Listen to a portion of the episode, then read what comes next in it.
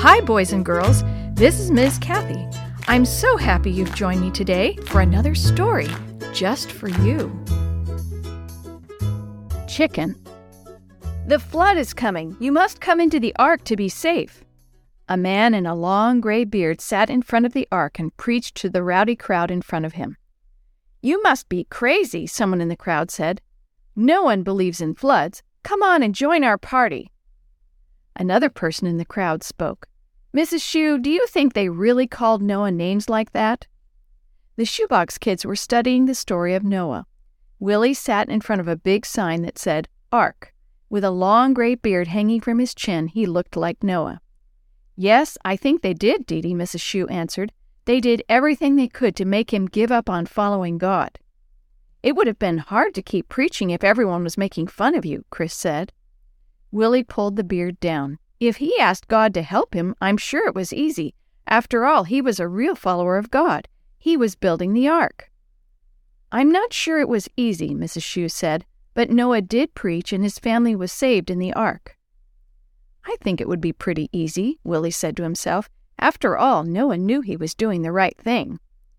The next week, Willie finished his lunch early and rolled into the school store. It was crowded, so Willie waited his turn with three other kids from his class. Hi, Charles, Willie said. What are you here for? Charles held up a candy bar. We're getting dessert. You too? No, I have to get some paper. Mom decided it was easier just to give me the money to buy it here. While Willie talked, he noticed that Avery and John were whispering to each other and poking Charles. It would be nice to hang around with these guys and have things to whisper about, he thought. May I help you? Willie looked up and smiled at the store clerk. Yes, Mrs. Myers, I need a package of paper. Which size? she asked. While Mrs. Myers turned around to show him the different packages of papers, Willie heard more whispering from behind him. Soon he had his paper and headed down the hall towards his classroom. Hey, Willie, wait up! Willie stopped and waited for Charles and his friends. Here, we got a candy bar for you while we were at it. Thanks, Willie said. He was really surprised. Maybe Charles wants to be friends too.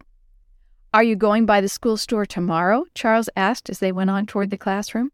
Willie shrugged. I don't know. I don't think I need anything else. Why don't you get some pencils or something? Charles suggested. We'll meet you there again. As he went to his desk, Willie was smiling. I could hang around with them every day after lunch. That would be fun. The next day, Willie joined his friends at the store. I need pencils today, Mrs. Myers, he said cheerfully. This time he waited at the door while Charles paid for his candy bar.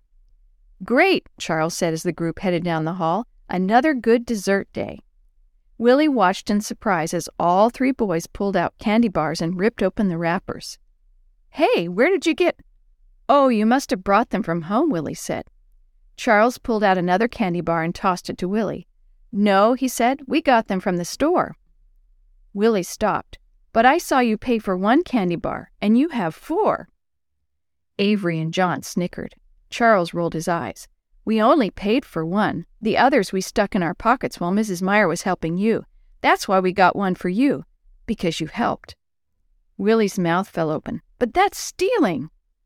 All three of them laughed out loud. Not really, Charles said. This is our school, so those candy bars belong to us. Don't you agree? Willie gulped. Well, I. You're not a chicken, are you? John asked. Are you afraid of getting caught? No, I. You're not a goody goody, are you? Avery snorted. Someone who thinks they never do anything wrong and thinks they're better than everyone else? Willie stammered. N- no. Good, Charles said. See you at lunch tomorrow. Willie just sat there in the hall for a minute. He stared at the candy bar in his hands. But I don't want to steal. I know that's not right. Why didn't I tell them that? Suddenly, he remembered the story of Noah. I guess I was wrong. I thought it would be easy to do what's right. The next day, Willie's prayer before he ate took longer than usual.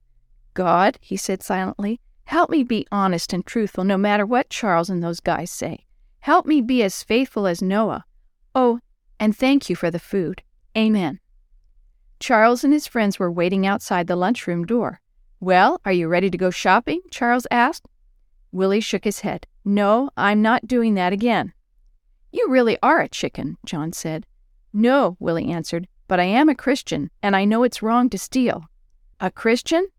Avery threw up his hands. So you think you're some kind of holy guy? You think you're better than us? No, Willie tried to explain. I just. Are you coming with us or not? Charles asked. Willie took a deep breath and shook his head again. No, in fact, I'm going in there to pay Mrs. Myers for the two candy bars you gave me. Charles leaned close to Willie's face. You'd better not tell how you got them. Don't worry, Willie said. That's your problem. I'm just doing what I know is right. Come on, guys, let's get out of here. Charles led his friends away. Willie rolled toward the store. He didn't have any friends to hang around with that day, but he felt a lot happier. He even started to whistle.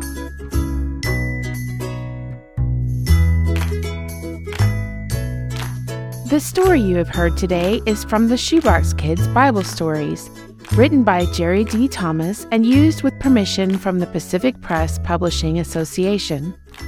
If you're interested in any other books published by the Seventh day Adventist Church, please visit AdventistBookCenter.com or call 1 800 765 6955.